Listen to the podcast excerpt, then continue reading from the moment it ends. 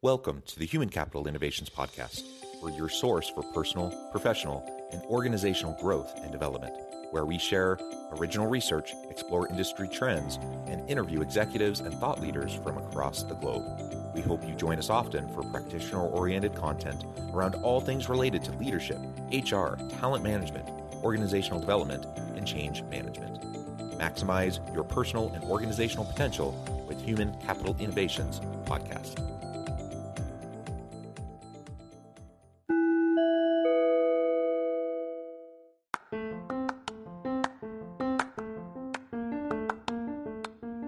Enjoy the Human Capital Innovations podcast, enjoy ad free listening by going to the Patreon page, and please consider contributing even at the producer or sponsorship level.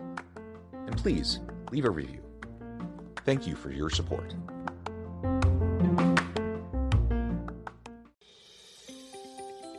Welcome to the Human Capital Innovations Podcast. In this HCI podcast episode, I talk with Richard Medcalf about marrying the disciplines of strategy and leadership in the service of our clients.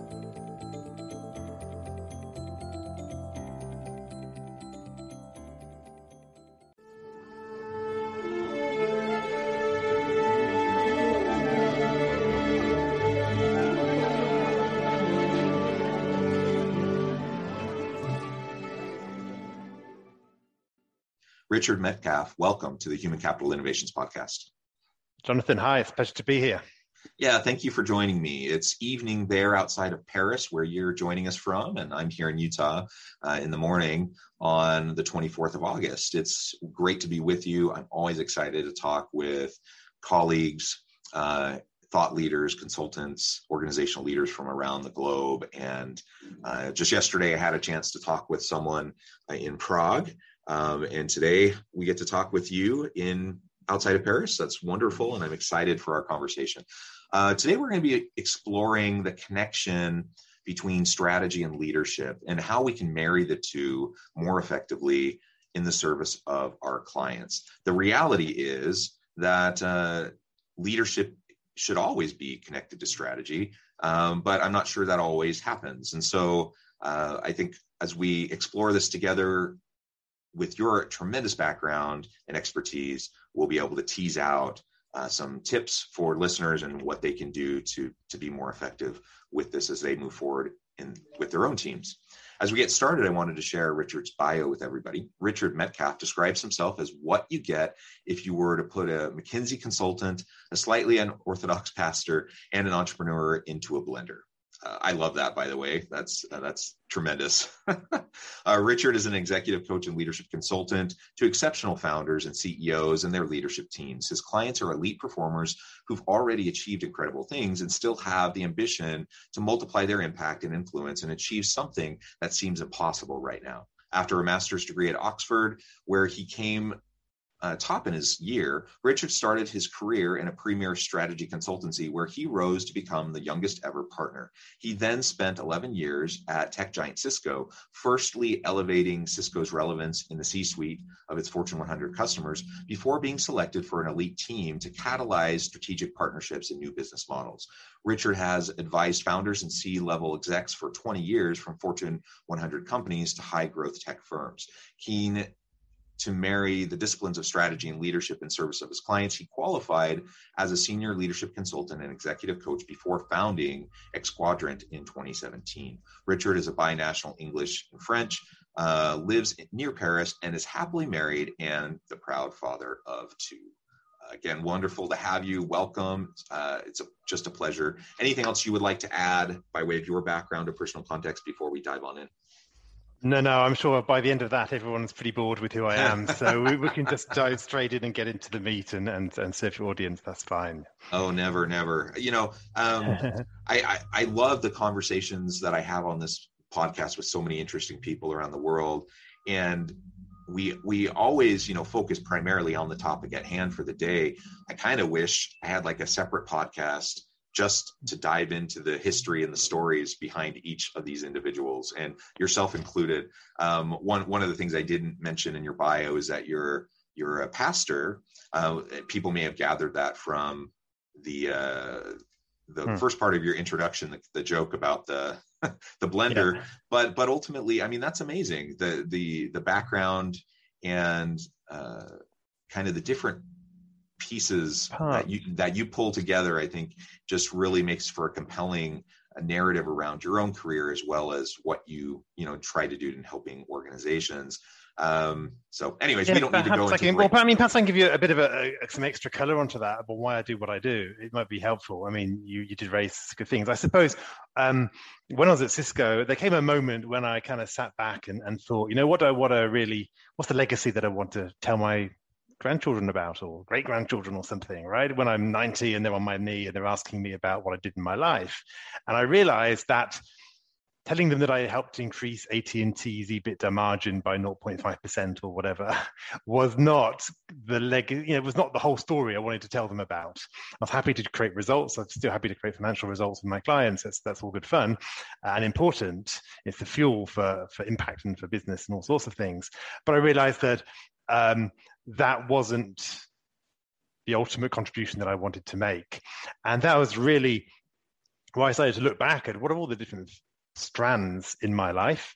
Um, I said one of them was around, yeah, my yeah, my own kind of religious convictions, you know, and believing that actually we don't get what we want, we get who we are. And therefore, personal transformation has been uh, a thread through my life, you know, through my faith, but also through my desire to be productive and high performing and, you know, way of thinking about how do I uh, create my own results, you know, getting getting my first at Oxford and and and getting my you know career successes and everything else. That was a key thing, and I realized that that was that personal transformation part and professional transformation is really key. If you want to have an impact as a leader, it's not just uh, it's not just about uh, what you want to achieve. It's about how you're going to show up to deliver at a new level. What kind of person yeah. do you want to be? And uh, you know, my, my, my sister's mentally handicapped. My mum died pretty young uh, from cancer. And so I kind of have that deep seated, deep seated realization that life is not a rehearsal. You know, we do, we get to do it mm. once and we owe it to ourselves to kind of really, if we've got the opportunities to push ourselves, right, and multiply our impact and make yeah. a difference. Yeah. And so that's kind of where what motivates me behind all of this. Um, and I think the leadership and strategy, you know, are two of those key components. I mean, I would say the third one is purpose, right? Leadership, strategy, yeah. and purpose. When you overlap those on a Venn diagram, in the middle of that, you'll find true impact. Yeah. Oh, I love that. I love that. And like you said, personal transformation. Now, however people frame that for themselves, uh, whether you're a spiritual person, a religious person, or not, um, you know, secular humanists can get mm. behind the idea of personal development, Absolutely. personal transformation and and i think that is key a key component to successful leadership that we foster that within ourselves um, and then that we foster that amongst our team. We create create an environment where everyone can explore find their genuine authentic personal uh, expression and, and go through that transformational process so they can become something truly remarkable and contribute not only back to the firm, but contribute to society as a whole, contribute to their families, contribute in just a lot of meaningful ways. So I appreciate the, the different types of backgrounds you bring to the table and, in your approach uh, to leadership. Uh, and I do think that's a compelling uh, background. All right. With that said, thank you for that. Um, let's let's dive on in a little bit to marrying strategy and leadership. And like you said, purpose is, mm. is the the 3rd mm. leg of the stool, right? You need all three of those pieces together um, if you're going to drive a sustainable, successful um, organization. Um, mm. How how do you think about the connection between those three? Uh, and where do we often fall short in organizations? I mean, it seems obvious. We're talking about it. I'm sure most people listening and probably most leaders, if you were to poll them, they would say, yes, you need to align strategy and leadership ethic, uh, leadership um, elements, and you always need to connect that with a why and with a greater purpose. I think most people would say that, they would acknowledge that, yet it often doesn't happen. Um, so, what are your thoughts on that? Well, first of all, let's kind of try and define a few things here, right? What is strategy and what is leadership, right, for a start? And um, I suppose I see strategy as a as a lens. You know, a strategy is a lens that focuses things in to a point. And so it's this analogy like between the sun and the sun and the laser, right? You can go out, spend all day under the sun, you might get a nice tan. Um, whereas if, and that's how much billions of watts of energy out there in the sun, right? But it's diffuse. Whereas, you know, you get just a few, I don't know, milliwatts of power from a laser because it's so concentrated, it can cut through steel. And so for me, strategy is that applied to our own life and our own mission it's really filtering out. And I like to say that most people they don't have a strategy, they have a strategy.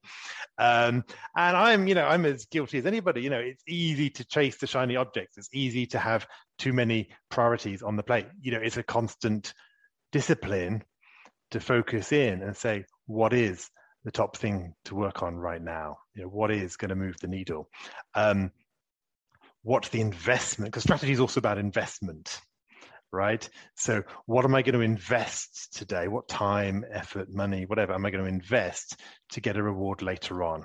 So, when my clients say that they're stuck in, a lot of people say to me, "Oh, I'm just, I've got too much, you know, I'm I'm too stuck in operations. I can't, I'm not freeing up time for strategy." I work a lot with my clients on that at the start of our work together to help them really level up in, in what they're focusing on, and. Uh, and, and often, you know, to do that, they they need to be think you know we need to be looking at what's you know what um what's the investment that you're going to make today that is going to pay off the, the, have the biggest return in the next week the next month the next quarter the next year and really get clear about that. So strategy is a lens. Um, and then leadership I think, uh, I'm not, I've, I've, not got the definition right in front of me, but I, I'm really coming to realize that what leadership is, it's about um, releasing, uh, if you like, discretionary effort, right? It's releasing. Um, it's it's influence. It's a social process of social influence by which we re, we, we we release people to go further than they have to, right? Because they want to. So I think if you're in the realm of um, you know, if you're not in if you're not in the realm of leadership, then sure you can get people to do things. You can you know you can deliver tasks and you can you can kind of um, lock down systems to make sure that things are getting done.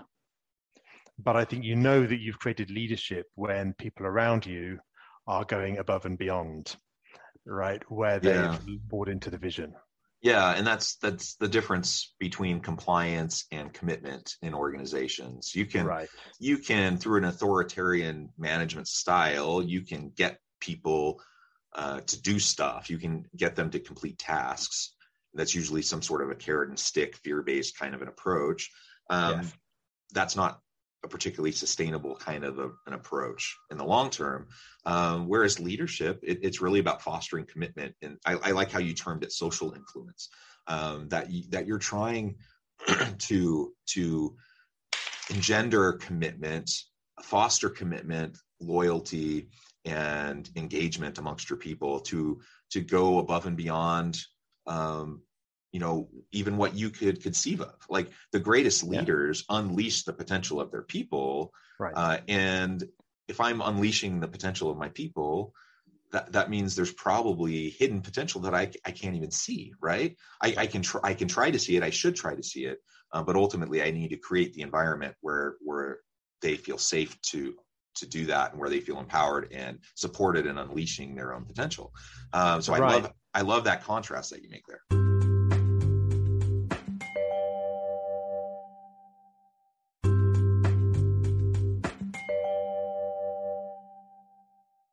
Yeah, and it's always goal orientated, right? And I think this is where yes, leadership isn't just maximizing efforts generally, gener- generically. It's about in in achievement of a mission, which perhaps links into purpose. But if if you start to think about the relationship between the two, when I'm working with leaders, you know, often they're, you know, many times they're CEOs. Uh, often be other C-suite leaders on occasion, or you know, occasionally I'll do programs where there's a more junior set of people.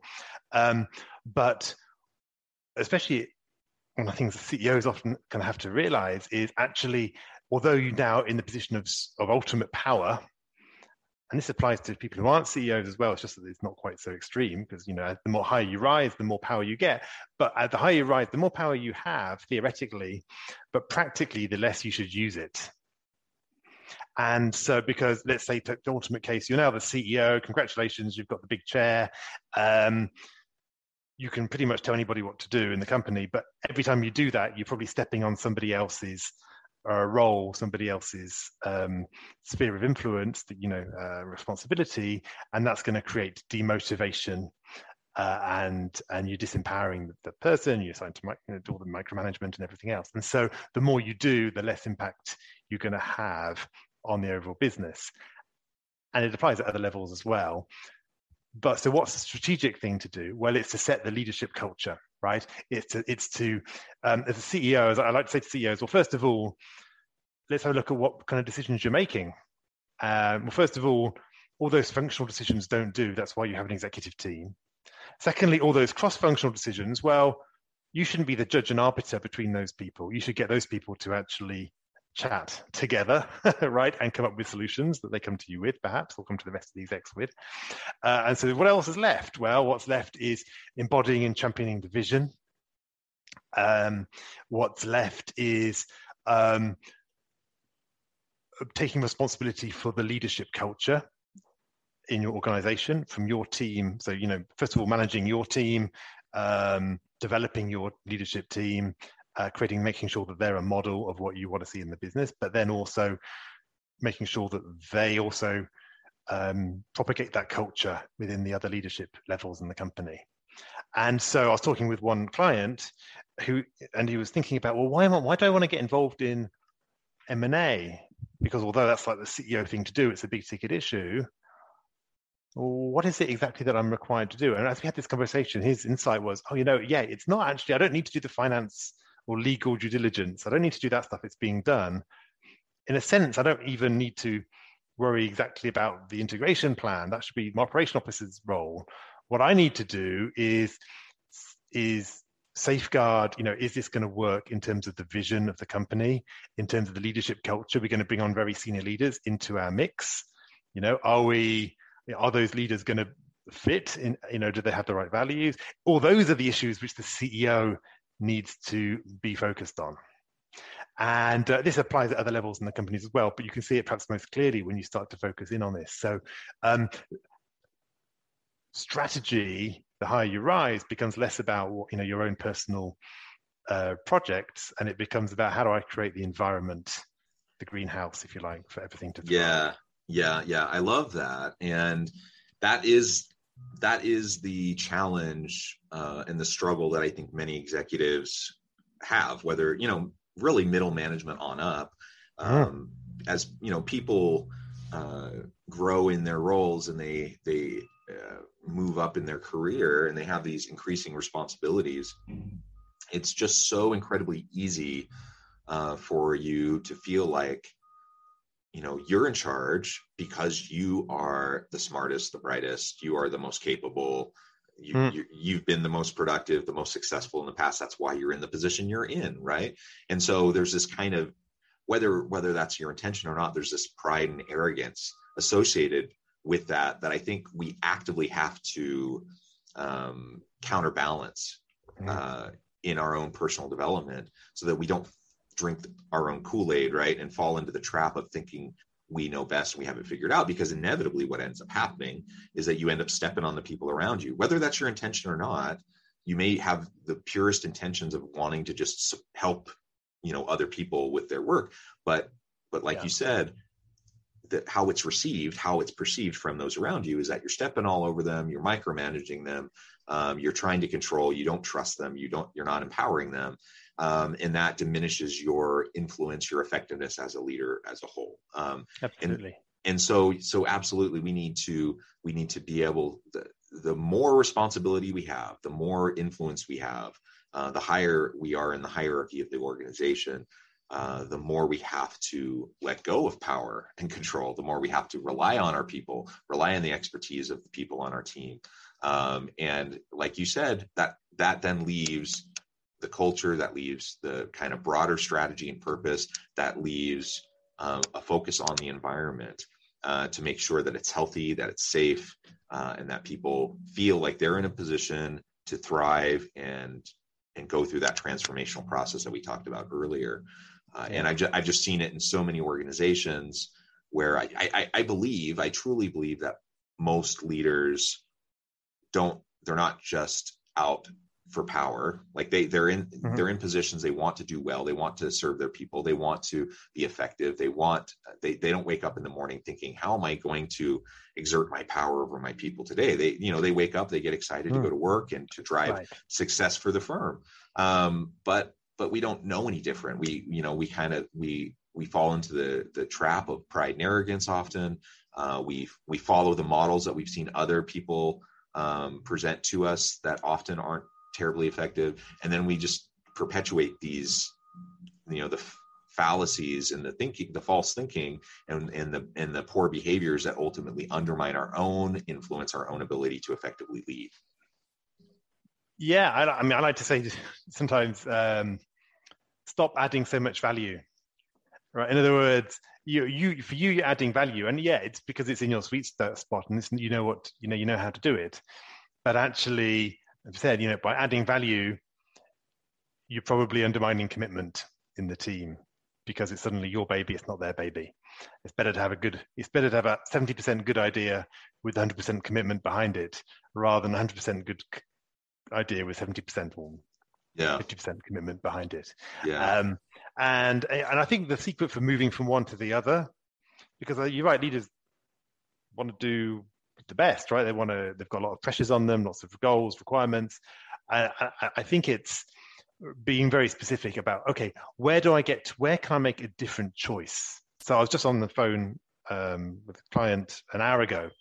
Um, he's in a senior role in a you know, multi-billion dollar tech or telecoms giant. Um, uh, at a senior at a senior level, and we are talking you know about her team. You know, and I said, you know, just saying, you know, one thing I need to do is develop the the, the team here.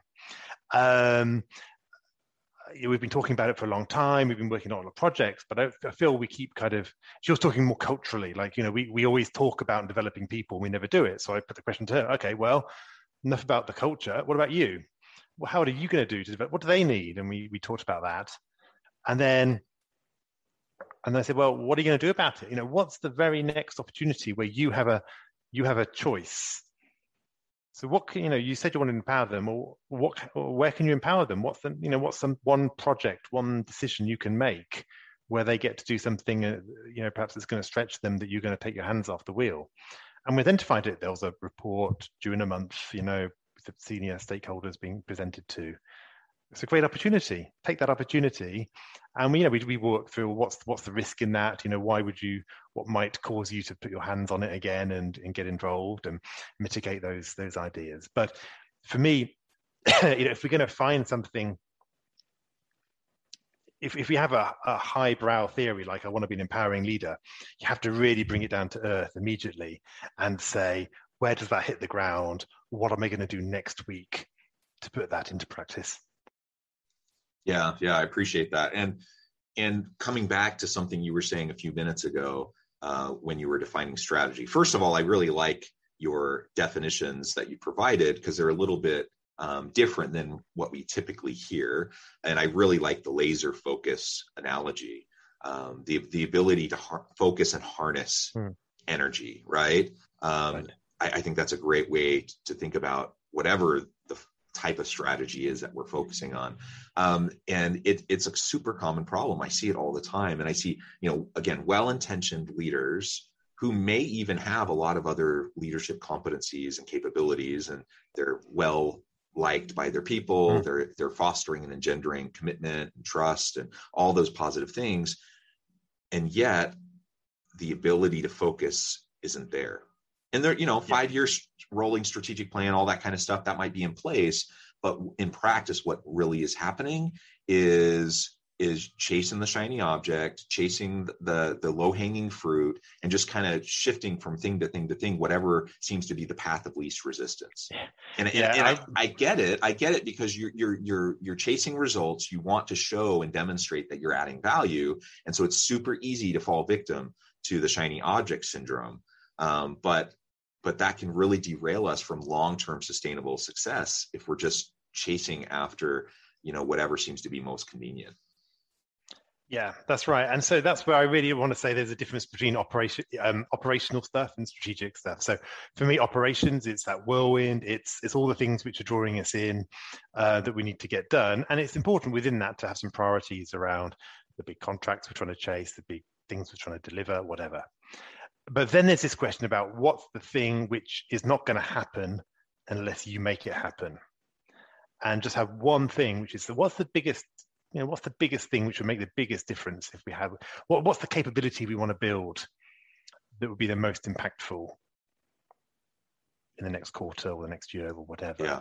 Yeah. And I think when you kind of really focus down into, so I often say just have one strategic project, you know, and that's the one thing that no one's asking you to do, but it's the game changer. I'll give you a really, really, really simple example. When I started at Cisco, uh, obviously it's a big organization and I was yeah, a small fish in a big pond, I guess you'd say at that point. And um, I finished uh, uh, some client work, and I decided to take a day to kind of distill what we'd learned in this quite cutting edge client engagement, which was all confidential, but kind of extract the publicly, like extract some insights that could be shared publicly. And um, no one's asking me to do this. And I remember sitting there uh, pretty much my home office for a day I'm an extrovert, so I find it's quite hard doing it just, you know, in, in the office, you know, in a room by myself, writing a slide, doing some Excel, you know, doing some analysis, some drawing out some kind of generic relationships, some some key thoughts, trying to structure my thinking, building the presentation, building an economic model to justify it, etc.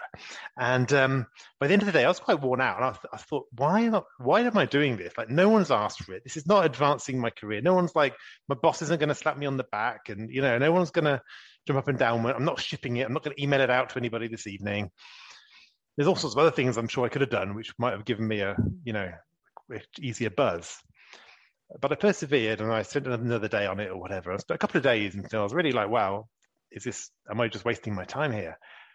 But that small piece of work that extra two days of effort ended up you know going viral within cisco it was shared with you know all sorts of customers around the world i was invited to customer meetings to present it because it was genuinely new fresh perspectives that nobody had ever seen before uh, and that was backed up with real data but the point i mean that's a tiny tiny tiny example but it's yeah. it's quite a nice one because you can just you can just picture it in your head and um you know that kind of very new in Cisco, that kind of put me on the map a little bit. Um, yeah, yeah. Within that within that community, because I was like, oh, this is not what we expecting. You know, this is this is this is great. You know, this is kind of where did this come from?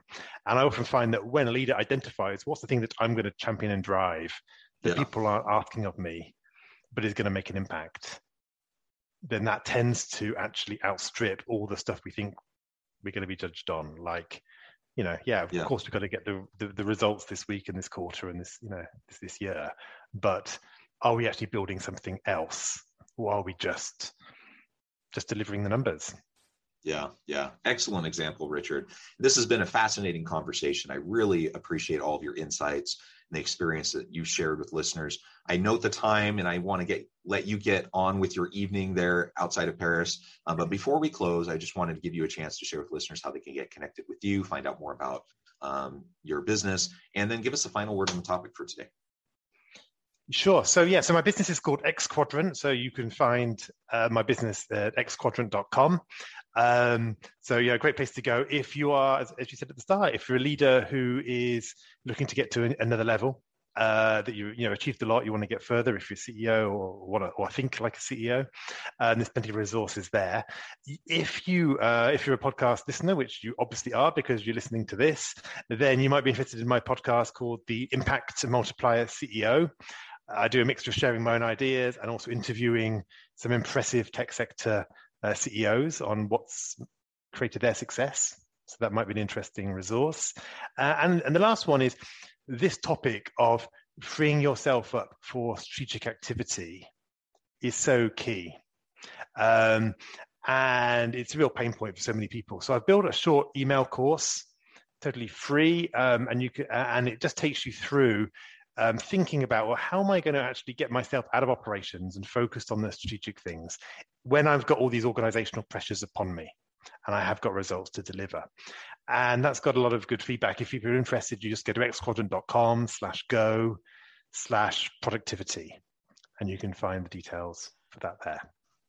Wonderful. Thank you, Richard. It again has been a, just a pleasure. I'm I really appreciate your time uh, and the knowledge you've shared with listeners today.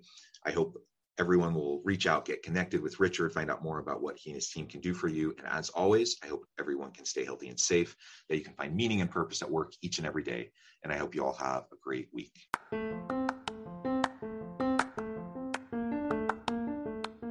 Do you enjoy the Human Capital Innovations podcast? Enjoy ad free listening by going to the Patreon page, and please consider contributing even at the producer or sponsorship level. And please leave a review. Thank you for your support.